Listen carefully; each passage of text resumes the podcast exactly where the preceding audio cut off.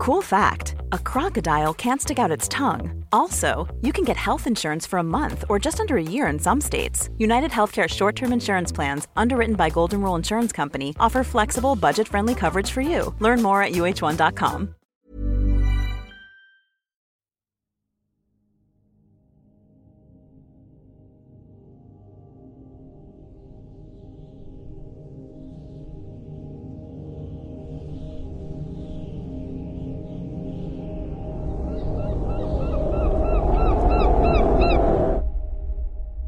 The way Detective Dermot Dwyer puts it, it's like the guards couldn't not arrest Ian for a whole list of reasons. Number one, he lived very close to the scene. He had a history of violence uh, towards his partner, and he had a lot of scratches, not a couple of scratches, he had a lot of scratches in his hands. Ian's confusion about where he'd been over that weekend, Marie Farrell's sightings, Ian's alleged confessions. Now, put all those things together. If we didn't arrest Mr. Bailey, it would be serious negligence on our part. But Ian says the guards didn't really have evidence of anything. He says this was all just a big show to help them pin the murder on some West Cork blow in. They knew what they were up to. They knew that they were um, trying to uh, stitch up an innocent person. I think that um, they, they thought that they might be able to get me to confess to a crime that I didn't commit. The whole thing was a creation that was encouraged by members of the Guards to try to put me in the frame. This is West Cork, an Audible original series. I'm Jennifer Forde. I'm Sam Bungey, and this is episode 7 The Arrest.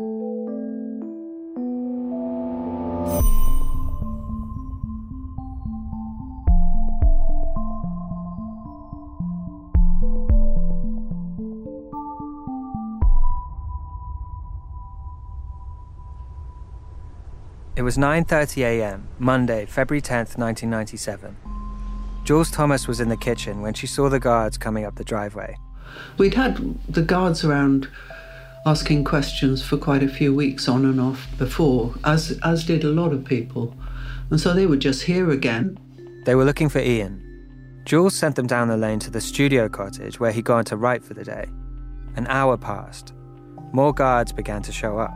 Then Ian reappeared in the back of a patrol car. So I, I lifted up my hands and showed her that I was in handcuffs. I remember you stuck my said, head in through the You- you- almost you- through the window of the car and you- said, "You're making a big mistake." yeah. The guards remember this exchange differently. In their report, Jules did stick her head through the car window, but said to Ian, Remember, they have nothing on you, and I'll swear to that in court. I love you, I love you. Absolute nonsense. Absolute nonsense. I didn't say that. Total fiction. You see, it's all they just put in all this crap. When Jules says put in all this crap, she's talking about the written accounts of that day, statements and memos. Back then, the guards didn't record interviews, they just handwrote reports for suspects to sign.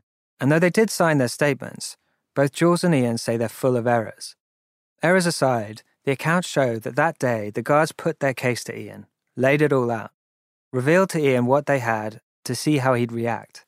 Handcuffed in the patrol car with three detectives on the way to West Cork Garda headquarters, Ian remembers things as being hostile from the start. There were, there, were, there were three police officers in the car. Two were in the front, one was in the back. There was one in the back, right? Yeah. who was jabbing me in the arm, saying, You better get your story together, you better get your story together.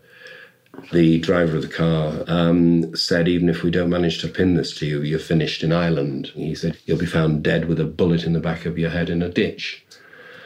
So it was. It, it, it, there was a, it was very heavy, heavy and menacing. Two detectives took Ian to an interview room. Ian says it just looked like a normal office with desks and filing cabinets. I had different officers, but they came in at different stages, and one in particular, uh, um, uh, I think a sergeant, maybe a made a oh I'm going to get you making a fist, and and uh, I thought I was actually going to be struck at that particular point, and the same officer subsequently put his um, leg on the table, uh, sat at a table, and and almost tried to stick his crotch into my face. Ian says the guards kept needling him about being a fish out of water in West Cork. It was mentioned to me that, oh, do you think an Englishman is, is going to get away with this over here? There, it wasn't overt xenophobia, it was covert. Um, Uh, but I felt it. I felt it was that. The guards have always denied roughhousing Ian, the crotch in the face, the snide remarks about him being English. Detective Dwyer wouldn't go into details of the arrest with us, but he did say that they showed Ian the same respect as anyone. Ian picked the name of a lawyer from a bunch of business cards they had at the Garda station. In fact, actually, he advised me not to say or make any statements or say anything. Now, I didn't take that advice because I always believe that if you've got nothing to hide, you've got nothing to hide. Looking back now, do you would you have done it differently? Do I don't know. Well, I don't know. Maybe um, I, I tend not to do retrospective um, uh, hindsight thinking. But it's also possible that Ian's pride had a role in deciding to speak.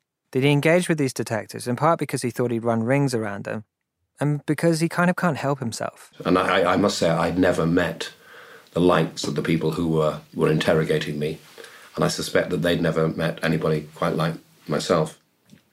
In what sense? Um, well, I just think that they were used to possibly dealing with um, a different sort of type of person, maybe, um, um, maybe possibly less educated people. It's hard to imagine Ian being intimidated or coerced into saying anything he didn't want to say. He never seemed phased by our questions. He sort of settles in, closing his eyes to concentrate. And he was generous with his time, but it was always on his terms. At a certain point, he'd say he was tired, that his frontal lobes were going, and he needed to recharge. That would be our cue to wind things up. In other words, in our conversations, he was measured. The guards would come to view Ian as calculating. A neighbour of his told us that a detective would describe dealing with Ian as being like playing a game of chess. But just six weeks after the murder, the guards had a different idea about Ian. They'd taken statements that he'd been going around confessing to the crime. Maybe they thought he was one of these guys who was proud of what he'd done and wanted to boast about it. If Ian did kill Sophie, he was behaving recklessly, checking up on witnesses, inviting detectives for coffee, revisiting the crime scene. And this was something the guards wanted to put to Ian. On the day Sophie's body was discovered, how did Ian get to the scene so quickly? How did he know where to go? We know that Ian got a call from Eddie Cassidy, a reporter at the Cork Examiner at 1:40 p.m. Eddie asked Ian to go and see what he could find out about reports of a body. well, I mean, I'm, I'm, I'm a seasoned reporter, so I mean, I, I just responded to to uh, Eddie Cassidy's request. Eddie only had vague directions a circle on a map, not a pin, and he knew it was a woman's body that had been found. Ian says he then stayed in to listen to the two o'clock news, which carried a report about the body of a foreign national, possibly French. If you know where you're going, it's a 10 minute drive from Ian's to Sophie's house. So let's imagine Ian listened to the news for just five minutes. Then let's imagine it took him another five minutes to get his things together, for Jules to get her camera, grab their coats and hit the road. Because at 2:20 p.m., just 20 minutes after the news began, Ian was standing at the end of Sophie's driveway, the first journalist on the scene. It doesn't leave a lot of time for wrong turns. Ian said Eddie Cassidy's call and the radio report weren't the only things he was going by. He knew there was a French woman in the area. I was aware that Alf Lyons had a French neighbour. Alfie Lyons, who lived next door to Sophie. With that information alone, it would have been a good reporter's hunch to head there. But then Ian said he wasn't heading there.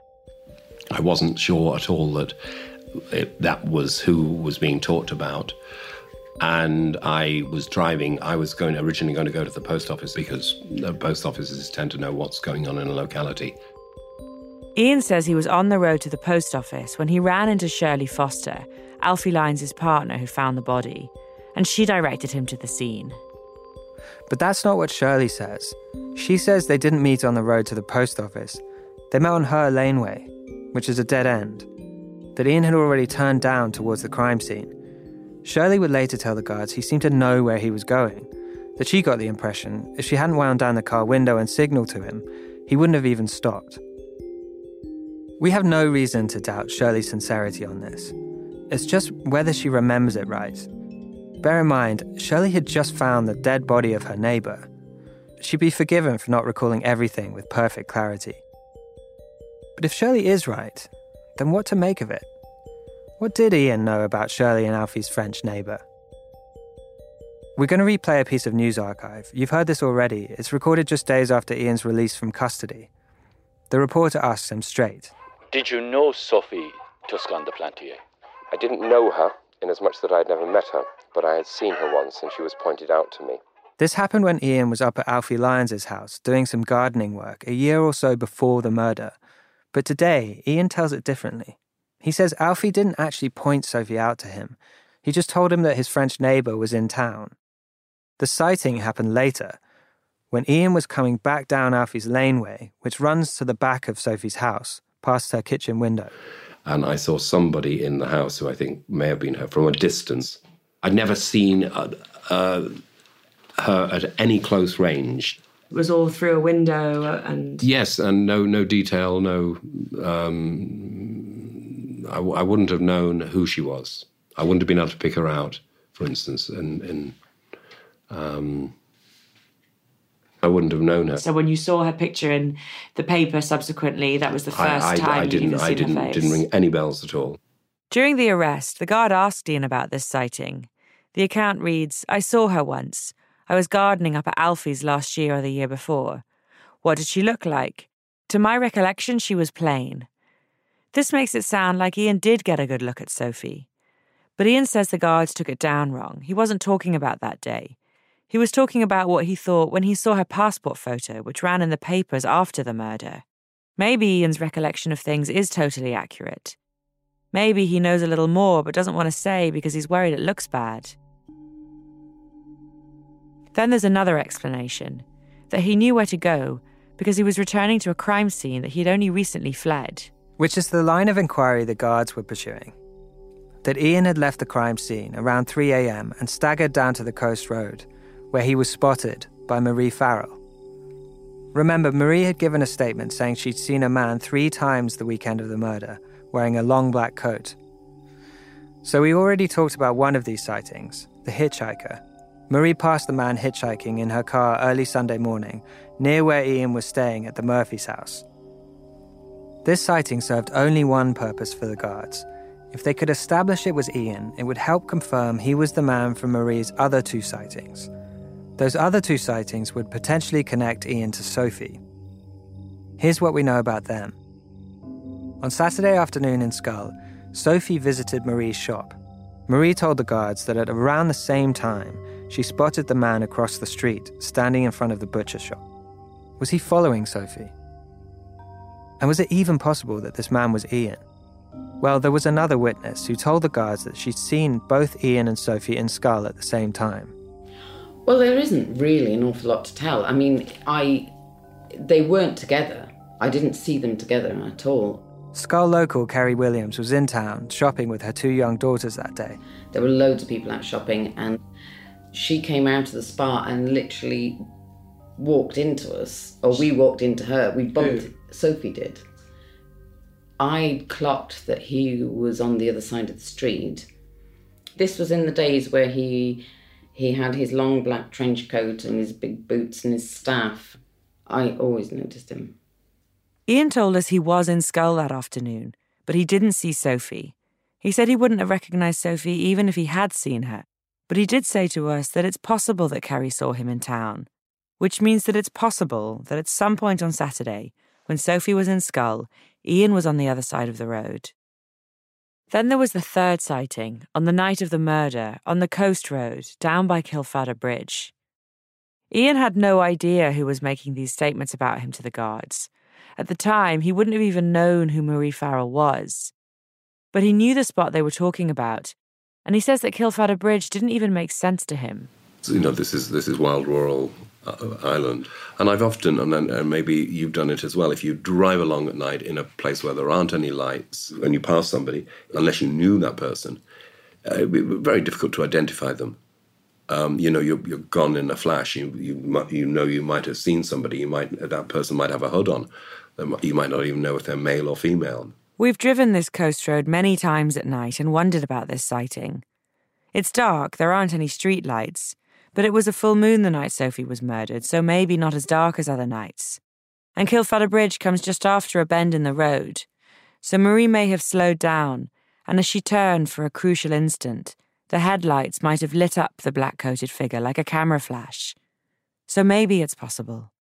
This was the important sighting for the guards, because it would put Ian out of the house and near the scene of the crime, not at home in bed with Jules, his alibi for the night of the murder. What Ian didn't know, not until later that evening, was that in the midst of his interrogation, Jules was being arrested too. It was it was just complete shock.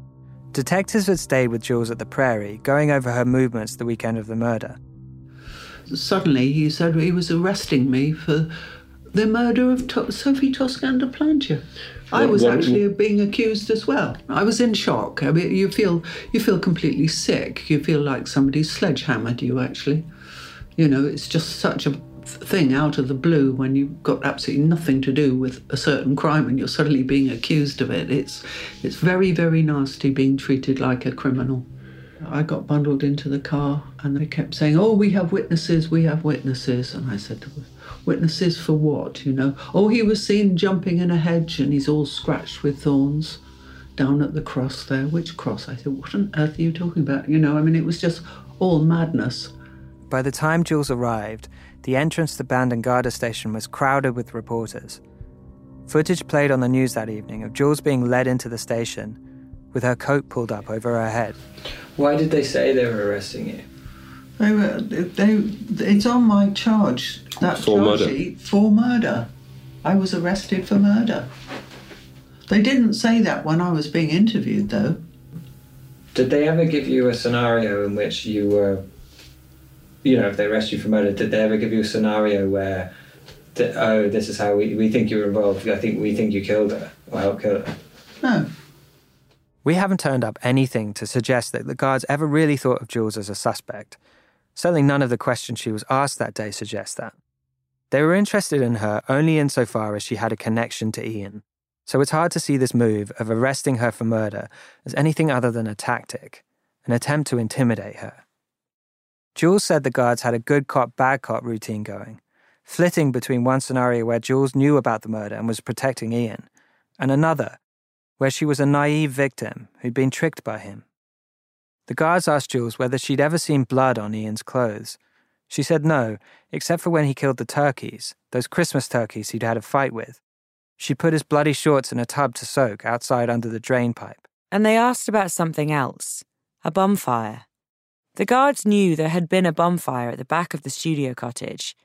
The cottage down the lane from the prairie, where Ian went to work and where he sometimes went to sleep. Maybe they thought he'd, that he'd burnt some of his clothes that had blood on. I think that was the implication, which was ridiculous. The guards had search warrants for the prairie and the studio where Ian worked. So just as Ian and Jules were being interrogated that day, detectives were combing through the properties, which meant scenes of crime detective Eugene Gilligan was back in West Cork. We're automatically thinking, what's in the bonfire? Detective Gilligan and his partner settled down on their haunches and began sifting through the bonfire remains with spoons. In, in the kits that we have, we had a spoon that size, and you're sitting down, make yourself comfortable, and you're literally doing that. What is it? Like scraping away? Scraping away ash. Scraping away ash like that, sitting down like this, scraping away and watching what's coming out. Shoe eyelets, clothing buttons, jeans, uh, other bits of tiny bits of a lot of bits of bed clothing. There was uh, parts of the mattress of beds, just a sprung mattress. There was shoes. Straight off, we were aware that a lot of items had been deliberately destroyed for whatever reason. Jules says there had been a fire. We just gave the place a really big clear out because there was too much rubbish in there. They did burn a mattress. Um, oh, I think it was a stinky old mattress. Mice had been living in it. You know, it really was bad. But, she says, they didn't burn any clothes or shoes. And crucially, both Ian and Jules say this was an old fire. Jules said they'd had the bonfire in October, November time. When the guards asked Ian, he said no later than early December, which isn't what their neighbours, the Jacksons, say. Delia Jackson said she'd been out walking with her mum on or around Christmas Day when they smelled the smoke and heard a fire coming from Ian's backyard. They didn't see it, but they talked about it. They had a conversation about how strange it was. They weren't thinking about the murder. They didn't think it was suspicious. They just thought it was a curious time of year to have a bonfire. And I would have no problem swearing on any any book to say that uh, there was a fire in his back garden at the studio during the Christmas period. No, no doubt about that whatsoever. The reason Delia is so sure is she was working in London at the time and only home for the Christmas holidays. When Jules testified about the fire in court, her wording was that she didn't know about any fire around Christmas down at the studio. The studio was 100 metres down the road. Was it possible that Ian had had a bonfire and not told her? No, he was up here all the time. No, he wouldn't have bothered to have a bonfire outside. He wasn't that sort of person who'd bother. He's a stasher rather than a clearer. You know, he hoards things, really. Either way, while a bonfire on a suspect's property might be suspicious, it's not incriminating in and of itself. The guards were looking for hard evidence in the remains of the fire, and they didn't find it. Dad was disappointed that we had to stand up and say, there was nothing of evidential value. Nothing of evidential value. The bonfire was like so many other things that day. At first glance, it looks bad. Very bad, even. But get up close and scrape away at it with a spoon, and you come away with nothing. Gilligan's team moved through the rest of the property. Fanning through books on a shelf, Gilligan came across some photographs. I found evidence that there had been a serious physical domestic dispute between the suspect and the owner of the property. Photographs showing the damage Ian had done to Jules during a fight. She had serious head injuries because they found photographic evidence evidence of domestic abuse. And they were pretty graphic. They just. Mm. They were. The guards were already well aware Ian had a history of violence against Jules. Remember, back on the day that Sophie's body was discovered, when Ian had turned up at the crime scene, the local guard there knew Ian had recently assaulted Jules. He said because of the knowledge of that um, uh, incidents with Jules that he, he nominated me as a suspect. There was one incident, right? No, there were there were a couple. Uh, there were three, I think, altogether. No, I mean we we we've been together now for through thick and thin for nearly twenty five years, which is obviously a lot longer than a lot of marriages um, sustain. I mean, it, uh, I, I, don't offer it as a defense for my own behavior, but it, it is a reality that it, isn't uncommon. But I mean, um, I think if you look at, say, Richard Burton and Elizabeth Taylor, they, there was a similar thing going on with them that they would be very much in love and then they'd drink and then they'd fight and then they'd finish up making love again and cycles of. Um, uh, but that doesn't mean that the person is then going to go on to commit a, a horrendous crime. This is what Ian does. Whenever he talks about the assaults, he tries to put it all in some wider context of domestic violence in Ireland or draws parallels like this with Richard Burton and Elizabeth Taylor. He says he's not trying to minimize it, but that's exactly what he's doing. We're going to talk in more detail about this later. But the question for the guards that day was whether Ian's violence against Jules made him a stronger suspect in this murder. Jules claims the guards tried to show her images of Sophie's body, perhaps trying to draw a link in her mind between Sophie's murder and Ian's violence against her. I refused. I said, No, I've got a visual brain. I don't want her image. I've got nothing to do with this. Why should I have that in my head? I don't want to. I don't want to see the, the how what a ghastly murder she had. The guards say they didn't show her any photos. Jules said she never felt threatened by Ian. He never made her fear for her life that she'd felt much more afraid of her ex husband, who used to kick her with his hobnail boots. Jules told them Ian wasn't a violent man, he just lost his rag sometimes when he drank. He had drunk whiskey, she told the guards about one of the assaults. Whiskey has a terrible effect on him. I cannot trust him when he drinks whiskey. And the guards turned that around on Jules and said, well, maybe Sophie was a victim of that same alcoholic rage. They told her they knew Ian drank a naggin of whiskey, a hip flask sized bottle, that night in the pub in Schull, Maybe that's how he got it into his head to kill Sophie. Could Jules help them establish a link between Ian and Sophie? They asked Jules about the route that she and Ian had taken home from the pub on the night of the murder past Hunt's Hill, a lookout point. The detectives knew that from some points up there, you could see Sophie's house. You, you could see a lot of twinkling little Christmas lights and flashing lights in a long distance across the bay. Was one of those twinkling lights Sophie's? Jules told the detectives that she stayed in the car because she was tired and it was too cold. But Ian got out of the car to take a better look at the view. According to the arrest reports, Jules told the guards that when Ian got back in the car, he talked about being able to see Alfie's house, Sophie's neighbour. He said there was a light on over that way, and he said he had a bad feeling about something that was going to happen. Do you do you have you had premonitions? Well, I have hunches about things, you know, instinctive hunches about things as a journalist. But this this is, seems like um, not in this case. Is that what you're saying? You didn't have a premonition in this case? No, no. I mean, so, so, just for the record, you don't remember saying anything about premonition. I know. Jules says she has no memory of saying this to the guards, and Ian says it's all nonsense. You couldn't even see Alfie or Sophie's house from where they stopped. This strikes us as a little strange. That surely you couldn't know that you didn't see something from a particular spot unless you'd been looking for it. But Ian says it's because he remembered where they'd been that night and went back there later to check. We went up there too, and for the record, there's a winding track over Hunts Hill. From some spots you can see Sophie's, from some spots you can't. The guards went over the Hunts Hill question with Jules again and again. They picked apart every detail of her account on the night of the murder. Did you go to one pub in Schull or several pubs? Was Ian with you the whole time? What did he drink? What was he wearing? And then at home, are you sure Ian came to bed with you? What time did you turn out the light? Was he there all night?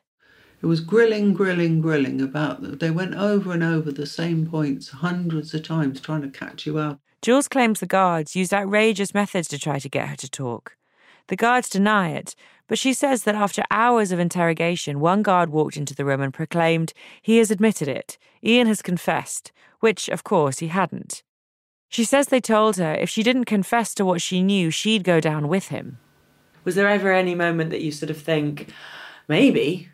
Well, I think they say it, you, you've, you, you're sort of 12 hours, well, say 11 hours in, and they say it over and over again to you. You can almost brainwash people into believing things. So there was a, a moment of doubt. There was. But it, it didn't last very long, I can tell you, you know.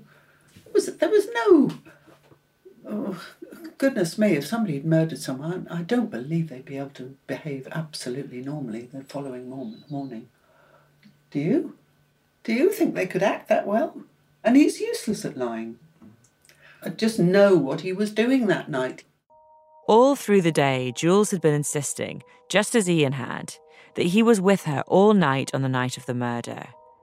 Then, in the final few hours, she changed her story. The last statement they took from Jules told it differently. She has officially contested this statement. She says they twisted her words and made things up. But it tells another story of that night. Ian laid his clothes out before he came to bed on a cane chair outside the bedroom his shirt, his jeans, his long black coat. Then they went to bed, but Ian tossed and turned, and Jules estimated about an hour later, which would be about 2 or 3 a.m., she felt Ian get out of bed. Jules didn't think much of it because he often got up in the night. She fell back into a deep sleep, and the next thing she knew, it was morning and Ian was bringing her coffee, and she noticed a fresh cut on his forehead. Jules said she said almost none of this, including the thing about the cut. But she must have said something about Ian leaving the bed because of what happened next. While all this was happening, Ian didn't even know Jules had been arrested. He was sitting in a cell, recuperating between sessions with a mug of tea, when he says a guard came in to tell him. They come in and say, oh, we, we've, we've, uh, we have her, and she's said that she's reluctantly accepted that you've, you have something to do with this. Meanwhile, the lead detective, Dermot Dwyer, was preparing to interview his suspect. It seems like this was Dwyer's MO. He waited more than a month before he went round to meet Ian at the Prairie for mince pies, and it seems like he had a similar tactic during the arrest to get all his ducks in a row first and then go in to speak to Ian. He's overseeing the thing from outside. I mean, he's the lead detective. And he was the officer who told me, I'm going to place you at Kilford. Asked me, one, did I play poker? And then subsequently said, I'm going to place you at Kealfadda Bridge in the early hours of the morning. So I knew that he was the uh, evil mastermind from my subjective point of view. Dwyer put it to Ian that Jules says at some point he left the bed and returned the following morning with a mark on his forehead. Ian denied it. So what has happened then? They've Jules has told them that you got up in the night, and they've come in and told and I, confronted you I, I don't that. know. I don't know. I can't. Um, can't. I can't remember. because it sounds it sounds like from from the uh, from the statements that Jules tells the police um, that Jules tells the police that you did get up during the night. I don't know. Is that does, is that in any of her statements? yeah, Right. but you don't remember them coming in and telling you that Jules has has Jules has. Said I, it I no. I can't. I can't remember that. In the interrogation, Dwyer pressed him on it, put it to Ian that he left the house, at which point Ian admitted to getting up. He said he had an article to finish. Well, I did get up that night, and I did, um, and I did some writing here on the, on this kitchen table. Uh, I'm not exactly sure what time it was. I had a deadline for a story the following that I thought had to be delivered on the Monday morning, and I hadn't finished that article. And what I did do was I got up and I uh, certainly at it was nothing unusual for me particularly to get up at maybe three or four o'clock in the morning. If my if I, I woke up and my mind was alert and alive and I had something to write about and come down and write. Even if you had a lot to drink. Um, well, I hadn't had that much to drink that that night. Um, I mean, I'd had a couple of pints and I might have had a whiskey or two, but uh, that was over the course of the evening. When we asked Jules about how she could be so sure of Ian's innocence, that the guards were wrong about him, she said it was because of this article. Because I just know what he was doing that night. He was here writing on this table a newspaper article. It wasn't there when we went to bed. When he got up, he was quite excited about what he'd written, and he said, Look at this, you know. The way Jules says it to us now, 20 years later, it sounds like such a strong, clear memory. Like it's etched in her mind that Ian wrote an article during the night on the night of the murder and showed it to her the next morning. But back then, just six weeks after the murder, there's no mention of the article in her statement. Jules just talks about him getting up in the night. According to the arrest notes, it was Ian who first mentioned the article. The written records have it that Ian said he just remembered the thing about getting up in the night, as if the guards jogged his memory. During his arrest, when they put it to Ian, he says, Oh, yes, I remember now. But that's not what Ian told us. I mean, I was probably being overly honest because I, I didn't need to say that. But so, did you think initially maybe don't say that because if I do, it'll make me look. It'll. Well, I, I- initially, I don't, I don't think I, I, I, I saw it as being relevant. Okay, but you did Um, remember. Oh, yes, yes. Okay, but you thought, I'm not going to say that, it's not relevant, they're only going to jump on it. Um, I, I'm not sure why. I, I, I mean, I was possibly overly. I, I didn't need to say it, you know, um, but I did. But I, I may have not said it initially. But I, I, I think I, I did acknowledge it subsequently. Ian said he'd done two things by the time Jules got up the following morning. One was to write out his article by hand, the other was to type it up. To type it up, he had to go and use the typewriter, which was at the studio house, that place he'd been using as an office where the bonfire had been, a 100 metres down the road. Well, I, I, I got up, I don't know, maybe between three and four, and Okay. I came down and I sat at the end of the table and I had my notes and I, I wrote, hand wrote a, um, a rough story, and then went back, went, went back to bed. How long were you up for, do you think? I don't know, maybe f- f- half an hour. Ian says he didn't go to the studio house until the next morning, but the statement taken in custody gives the impression that it all happened during the night. It reads Sometime after going to bed, I got up, did a bit of writing, the kitchen. I then went down to the studio. I'm not sure what time it was, but it was dark. I have no watch. No, I didn't say that. I went, I, I did subsequently on the morning of the 23rd go down to the studio to process the story. I didn't leave this house.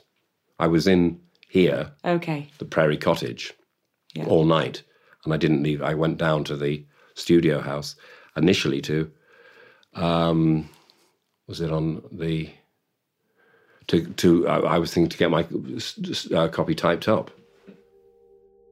Whether Ian left the house in the night or 9 a.m., Ian says it was to walk a 100 metres down the little lane from the main cottage to his office, a trip that was routine for him. After 12 hours of questioning, the guards had made it a 100 metres.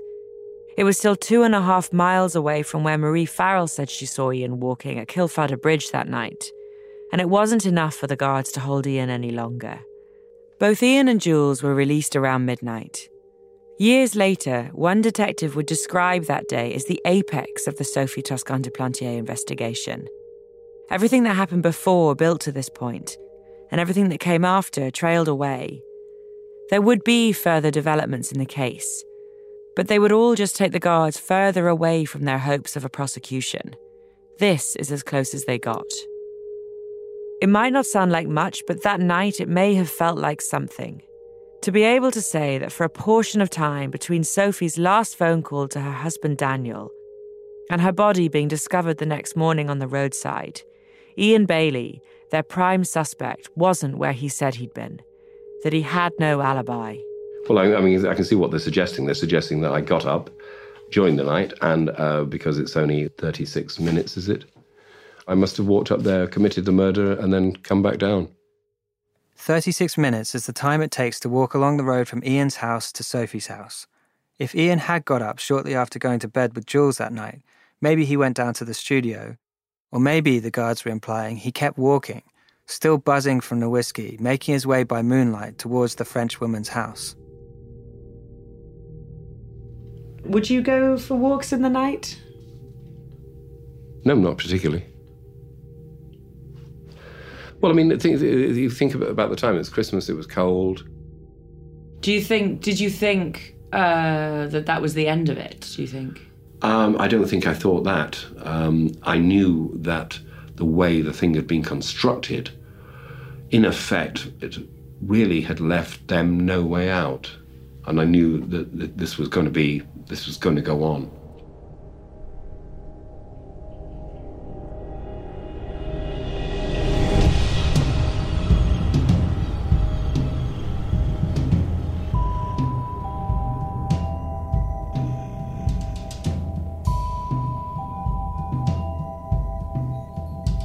West Cork is an Audible original production.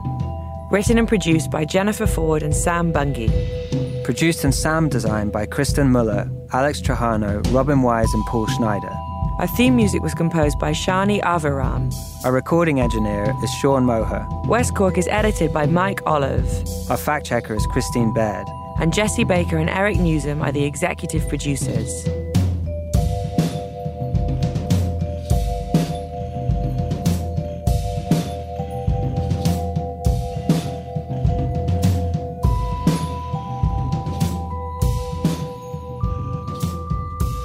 This is Audible.